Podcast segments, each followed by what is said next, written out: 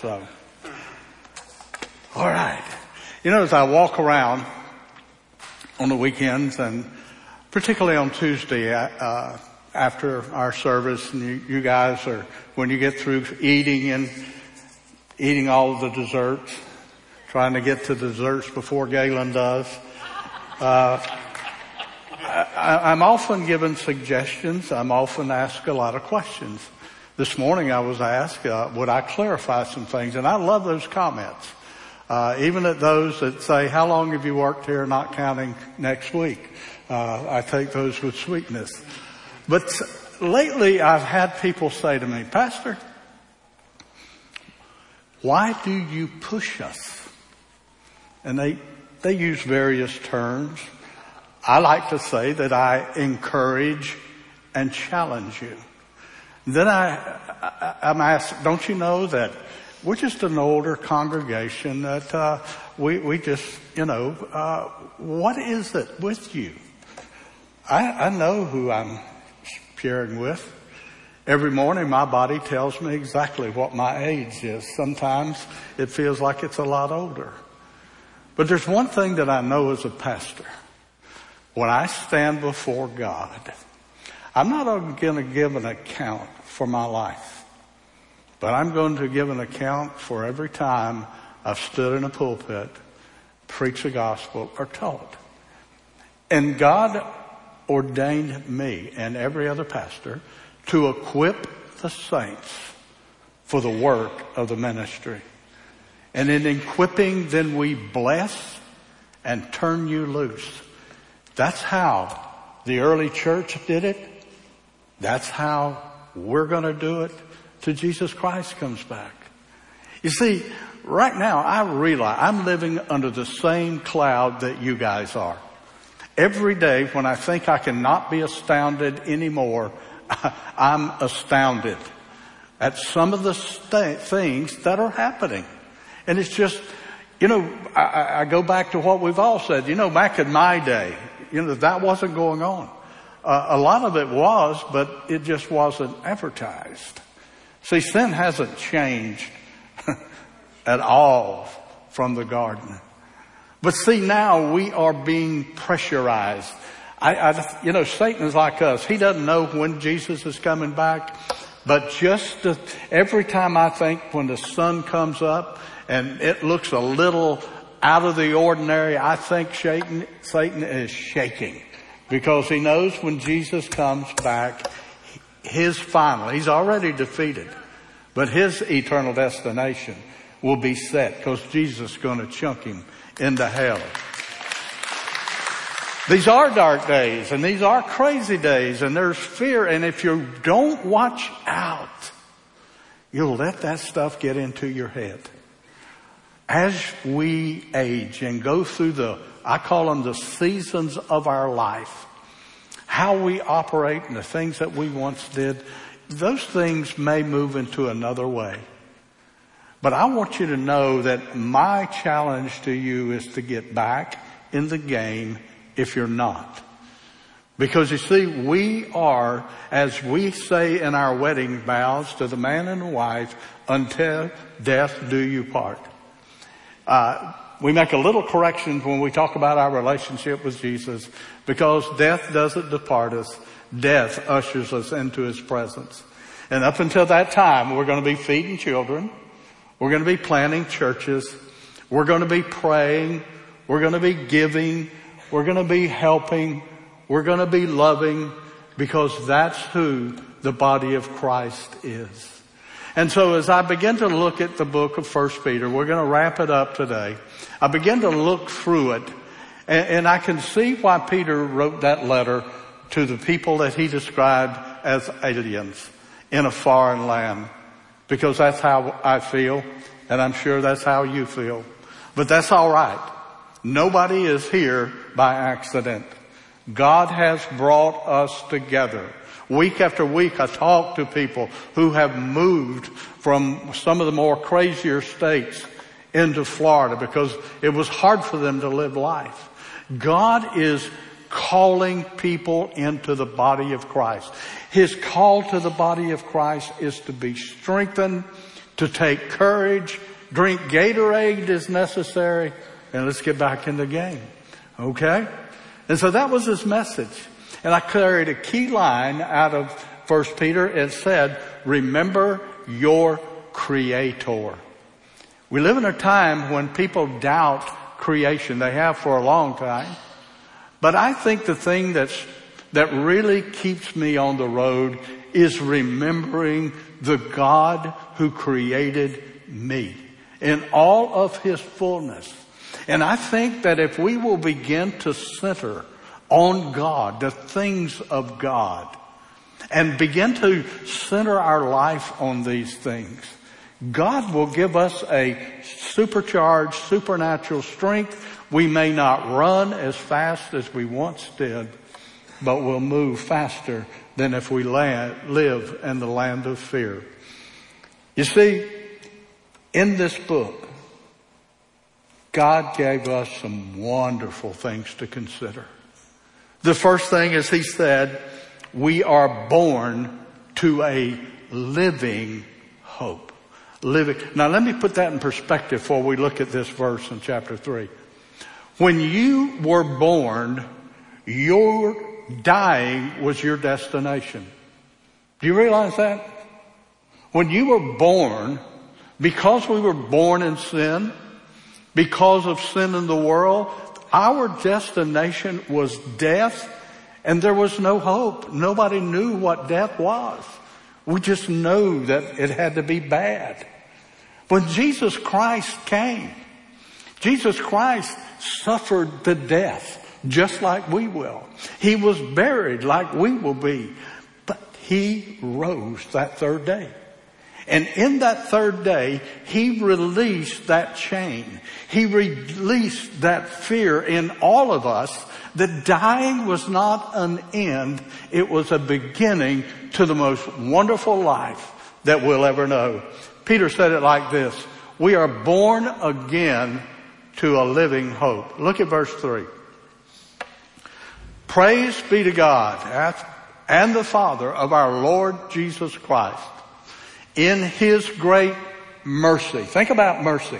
Mercifully, He gave us the key to death. He has given us a new birth into a living hope through the resurrection of Jesus Christ from the dead. That is a hope, friends. That's not something to be feared. It's something that we prepare for, to prepare to spend an eternity with the one who has loved us. No longer can Satan rattle the chains of death's chamber and cause fear to strike into our hearts.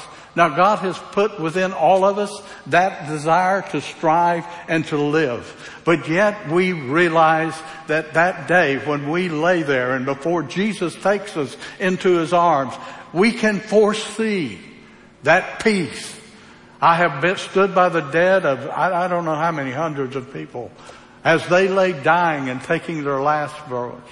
And I want to tell you something, there is a definite difference between a person who has lived in a relationship with Jesus Christ and one who has not. And those who have not, they claw, they fear, they cry out. Many swear because they're, they are afraid of what's going to happen.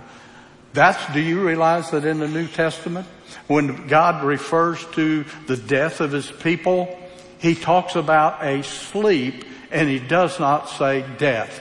Every reference to die of, of the saints in the New Testament uses the word sleep. You know why? Because we wake up from our sleep, right? We're going to go to sleep because we have a living hope. Secondly, we have a sure inheritance. Verse four and five and into an inheritance that can never perish, spoil, or fade, kept for you in heaven. That inheritance is grander. It's out of the realm of our thought. You know, today when we think about inheritance, we think about a rich relative, you know, dying and perhaps leaving you some money. I was informed not long ago that all of my rich relatives died in the poorhouse and I got a bill sent to me. There's nothing in this earth that is sure. Check your 401. Nothing is sure. When people say we're going to give you something, are they going to give you something? Jesus has said, I've got a place, an inheritance. It's never going to perish. Be there waiting on you. It's not going to spoil and it's not going to fade and it's kept for us in heaven for us who through faith, what's that word? Shielded by God's power until the coming of the salvation that is ready to be revealed in the last time. That revelation to be revealed in the last time is when Jesus Christ breaks that eastern sky and ends the whole thing. What a wonderful thing. Think about this, guys. You know, David has said in the psalmist, if God be for me, and God is my rock and my shield, who should I be afraid of? Because it's nothing but rattling of the sabers to try to get us off of focus. We need to, we need to get over this word holy. You know, people will deny the high heaven. I oh, I'm not holy. Why do we do that? Why do we run away from it? We are called to be holy. Verses 15 and 16. By just, but just as he who called you, he is God, is holy, so be holy in all that you do. You know, one of the great problems that's happened in the church is that even as the outside begins to doubt the Word of God, even as the outside world begins to deny it, that somehow has drifted in on us and we, when we get to something that is hard for us to digest, we don't understand that. So we fear it or we do, we have shovel theology. Do you know what shovel theology is? It happens every time anybody preaches. What you do is when it comes out, you take it in a shovel and pass it to the back person. And you keep shoveling it back and shoveling it back. The Word of God is our only hope in this life. And we are a holy people. When God looks at us, those who are in Christ, do you realize He doesn't see our sin? He sees us as the holy vessel that He has created. It's written, be holy because I'm holy. I thought of this verse this morning. I'm going to read to you. Two verses. Paul wrote this. You were taught in regard to your former way of life, put off the old self. What Paul is saying, as he said, I have been crucified with Christ. It's no longer I who live, but Christ who lives in me. In the life that I live in this flesh, I live by faith in the blessed Son of God. He is continually talking about putting off, doing away, walking away with that old self. We're taught to which is being corrupted by its sinful desires. Every desire, every time you are tempted, you're tempted by sin that has had you captured. Do you realize that? Satan doesn't create anything new. He just goes back to the same old thing to tempt you, to see if you, he can draw you away. That is what is corrupting and will continually corrupt our old life. Paul said it's written, do away with it and be made new in the attitude of your mind. Listen, attitude equals altitude. By that I mean this. If you put your foot on the floor on Monday morning and said, oh no, it's Monday, I can guarantee you a bad day and a bad week. Because you'll say in yourself, that's what I expected. What you ought to say, particularly when you get my age, thank God I can sit up on the side of my bed and take a breath. God has something in store for me today. It doesn't matter if it's raining, I'll get my umbrella. Doesn't matter if it's hot, turn on the air condition. Every day is a blessing from God.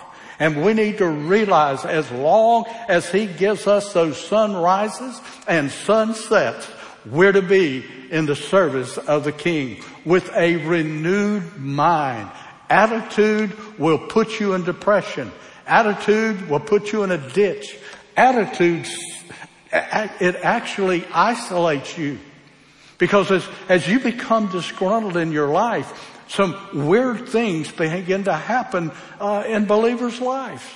They'll pull away from their church. They'll pull away from their friends. And they'll wind up sitting at home stewing and angry because they did not adjust their minds. Paul said, put off that old self. It's being corrupted every day. And what did he say? Be made new. Listen, this isn't a one shot deal. Every day we need to renew our mind, remembering our creator. Then Paul said, put on the new self, created to be like God in righteousness and holiness. God created us in order to be in fellowship with Him through His Son, Jesus Christ. And that as we grow in the knowledge and the experience and the serving and the giving, as we walk in Christ, we begin to bear that image. We love like He loves. We reach out like He reached out. We, we just give of ourselves because we are bearing the image that God created us to bear. Basically, we are becoming who we were created to be. And to me, that's beautiful. Not only that, we need to learn to live a submissive life.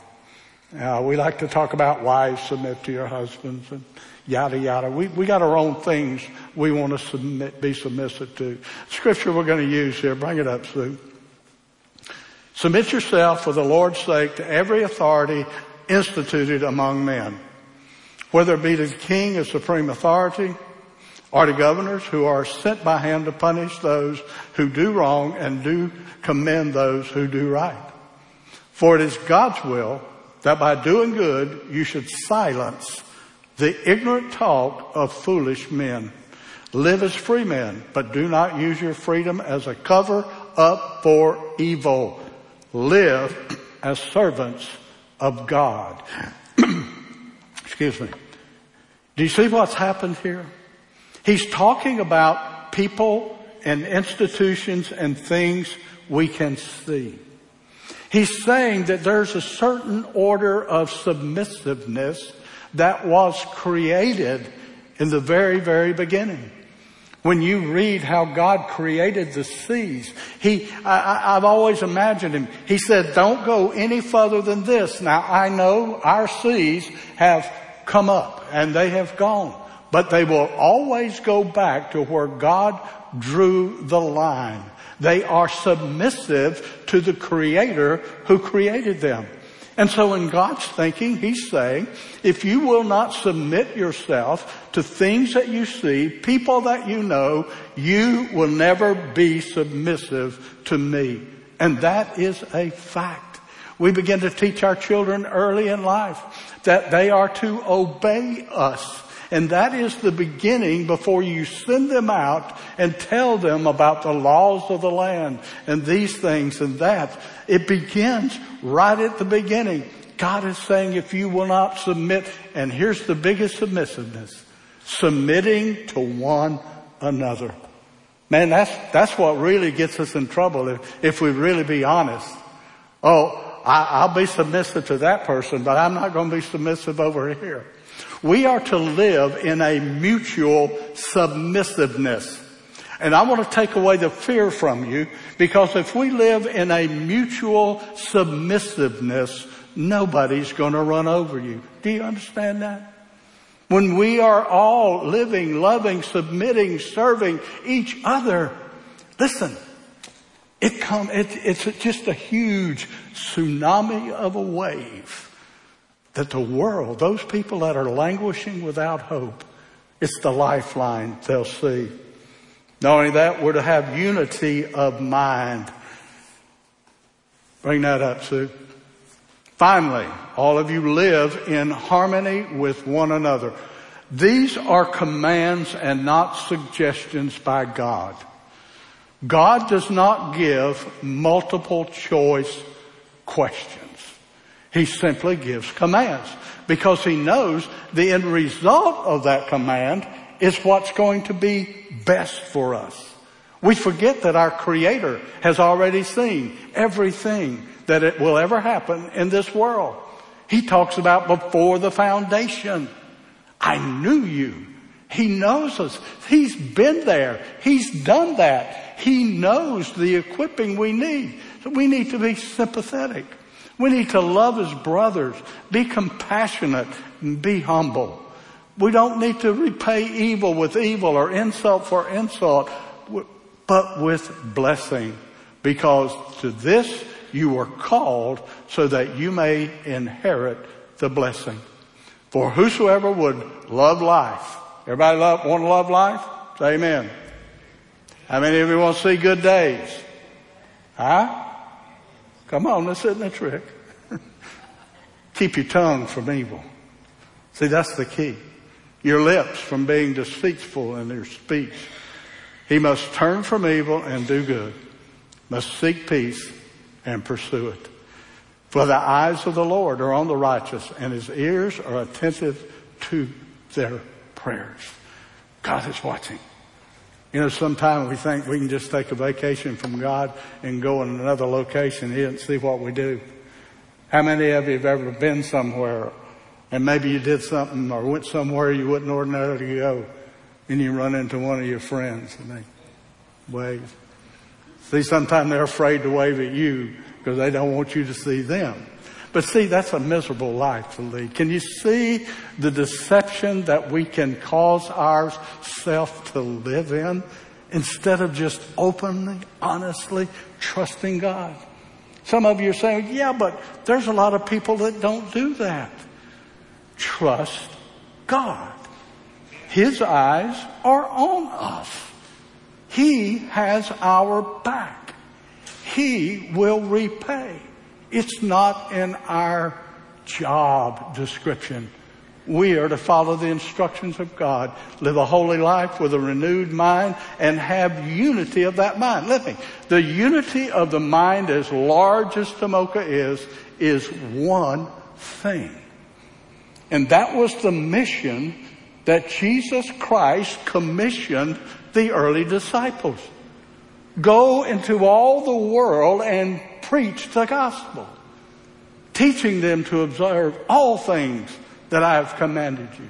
He said to go into Jerusalem, Judea, Samaria, the uttermost parts of the earth, and you see the unifying fact of a large church or a small church is the mission and we are commissioned and commanded to fulfill the mission, which is to reap the harvest so that when Jesus Christ comes, then we have people who have come to Christ.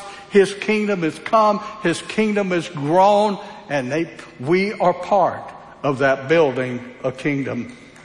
Now, amen. Listen, we're stewards of God's grace. I like this one chapter 4 verse 1 and 2. Our goal. Our goal. You want a goal you can meet? To live in and for the will of God. That's pretty simple, isn't it? Have you ever read a mission statement on a business or a church and it's that long and when you finish it you don't know what the mission is? To live in and for the will of God. I like that. Therefore, because that's our goal. Since Christ suffered in his body, arm yourself also with the same attitude. Goes back to the mind because he who has suffered in his body is done with sin. As a result, he does not live the rest of his earthly life for evil human desire. See, that's why you are done with sin. You are putting off the old self and putting on the new. You have been renewed in the spirit of your mind and so you just live the rest of your time against the evil desires, but rather for the will of God and that fulfills your goal. Folks, this isn't rocket science. Jesus has laid a path that anyone can follow. It doesn't matter. It's not our strength that we live and breathe and have our being. It's in the strength of Almighty God. But I want you to understand something. We have an enemy who is not for us. He is totally against us. First Peter reminds us, humble yourself therefore under the mighty hand of God that he may lift you up in due time. Let me explain that, why he said that. Bring that back up, Sue, please. Thank you. We are not to go into a battle thinking, I got this. I'm going to whip this. I'm going to overcome this addiction. I'm going to overcome this habit. I'm going to do this. You humbled yourself under God's mighty hand. He will lift you and carry you in and for the will of God, okay? Cast all your anxiety on Him because He cares for you. Why do we carry anxiety? Why? Well, we are told why do you think every weather station's, uh, uh, every news station weather is called storm weather? You ever thought about that? Soon as they say there's a hurricane, 3,841 miles, everybody runs to the store and buys toilet paper and water and goes home. That's what they do. The stores stay empty for months because everybody's got it in their house because of fear and anxiety. Now I'm not saying don't be smart. No, God didn't call us to be stupid. Prepare. But don't have, don't let it drive you into fear and anxiety. Be self-controlled. Stand in front of a mirror and talk to yourself. And then get on your knees and talk to God. Be alert. Your enemy, your devil, prowls around like a roaring lion looking for someone to devour. Let me tell you about anxiety is Satan's roar. If you go to the jungle and you hear a lion roar, I had a guide, a Maasai guide tell me that. He said, do you know why that lion is roaring? And I said, no, I guess he feels like it. He's the king of the jungle. He said, no. He said, when a lion roars, there's a certain percentage of the, the, the prey that he wants will come out from under cover and run. And he says that's the one that he goes after. So what does Satan do to us? He loads us with anxiety and fear. We hide in our home. We hide from our friends. We quit associating. We quit trusting God. Anxiety overtakes us and we are running. Satan's got you folks. Give it up. Get rid of it. Listen, Paul, we're not going to bring this scripture up. But in Ephesians, Paul says, you need to dress for battle, which is the full armor of God. Helmet of salvation, breastplate of righteousness, the belt of truth. The belt of truth connects the sword of the word. It connects the breast. It connects the helmet. It holds everything together. He said, get on shoes that are ready to go. And then he says, pray. A Roman soldier would go back to the barracks and take his armor off until the next battle. I want to remind you something, friends. We are in a battle 24-7. We don't take our armor off. We stay armed. And when you've got that armor on, it will, and you have learned to try that armor and you see that it resists Satan, you see that he is defeated in your life, there's something about you that you get up in the morning and you say, come on Satan, give me your best shot. My God's not through with you yet. Your attitude, how you face it. Oh, this isn't, you know, the sunshine uh, speeches that people give you. This is a fact, a reality of life. When you trust the Word of God as truth and you put it in your life and live as truth, you overcome. Finally, trust your Creator. 1 Peter 4.19 said it like this. So then, those who suffer according to will, God's will, will commit themselves to a faithful Creator and continue to do good. When you live in fear, you abandon. There are stories that I've read about the Titanic. People that escaped the boat and was in a lifeboat, but they become afraid the lifeboat might sink and they dove into freezing waters and died. We serve a faithful creator. God created the heavens and earth and all that's in it, but then he created his crowning creation. Crowning creation. You and I. He formed us intricately in our mother's womb. He breathed the breath of life into us. And then he showed us the way of life and back to him. How many know the story of Shadrach, Meshach, and Abednego? Isn't that a good one? I'm just going to tell you the story in a nutshell. Everybody was to bow down to this image of Nebuchadnezzar. Now Shadrach, Meshach, and Abednego, they were in the in crowd. Old Neb knew them on a first name basis. And so when he was told they wasn't bending and bowing, it kind of surprised him. In fact, he gave them a second shot. And, and they, they just simply said to you, listen, we're not going to argue with you, Neb. Our God is able to deliver us, and then they added on, and He will deliver us. But if He doesn't, we're not going to bend, and we're not going to bow. Nebuchadnezzar said, you'll burn. And the boys said, no. They didn't bend. They didn't bow. They did not burn. I challenge you. Start in chapter 38 of the book of Job. God confronts man. Let me tell you what his first words were to Job after all of his suffering. Who is this that darkens counsel? The word counsel there means truth. Who darkens counsel by words without knowledge. Dress for action, act like a man, and I will question you. Man, I would love to have Jesus show up at Pennsylvania Avenue. Dress for action, boys. You've been darkening my counsel. Let me question you. And God began to say, where were you when I did this? You see, folks, we have this habit of in the midst of the battle of life.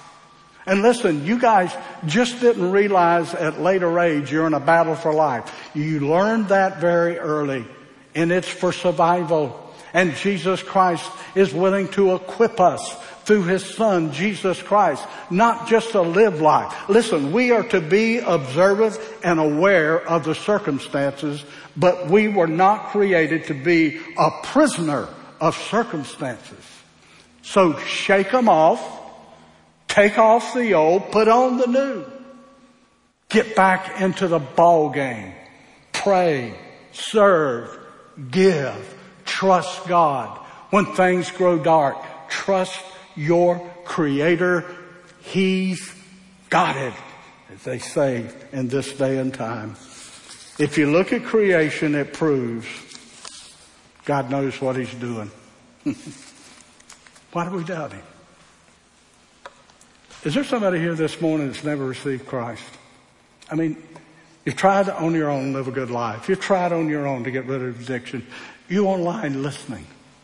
Have you? If you're there at home, hit that I have decided. We'll talk with you. Because you see, Jesus prepared the way. He suffered like none of us suffered. He died our death. He took our stripes. He took our grave. But he came out. And he said, because I live, you can live. Please get back in the game. It will turn your life around. You'll find new energy. Your mind will, will not wander. Your mind will be fixed on the things of God. That's why God sent His Son. And that's why God wrote it all down right here. Will you call Him today? Will you surrender to Him today? Father, we thank you for your word. In this day and time, we need to know truth, and truth has stood the time the test of millions of centuries. Lord, today, draw to you. May we be submissive to you, O God, because the result is life. Life abundant. In Christ's name, amen.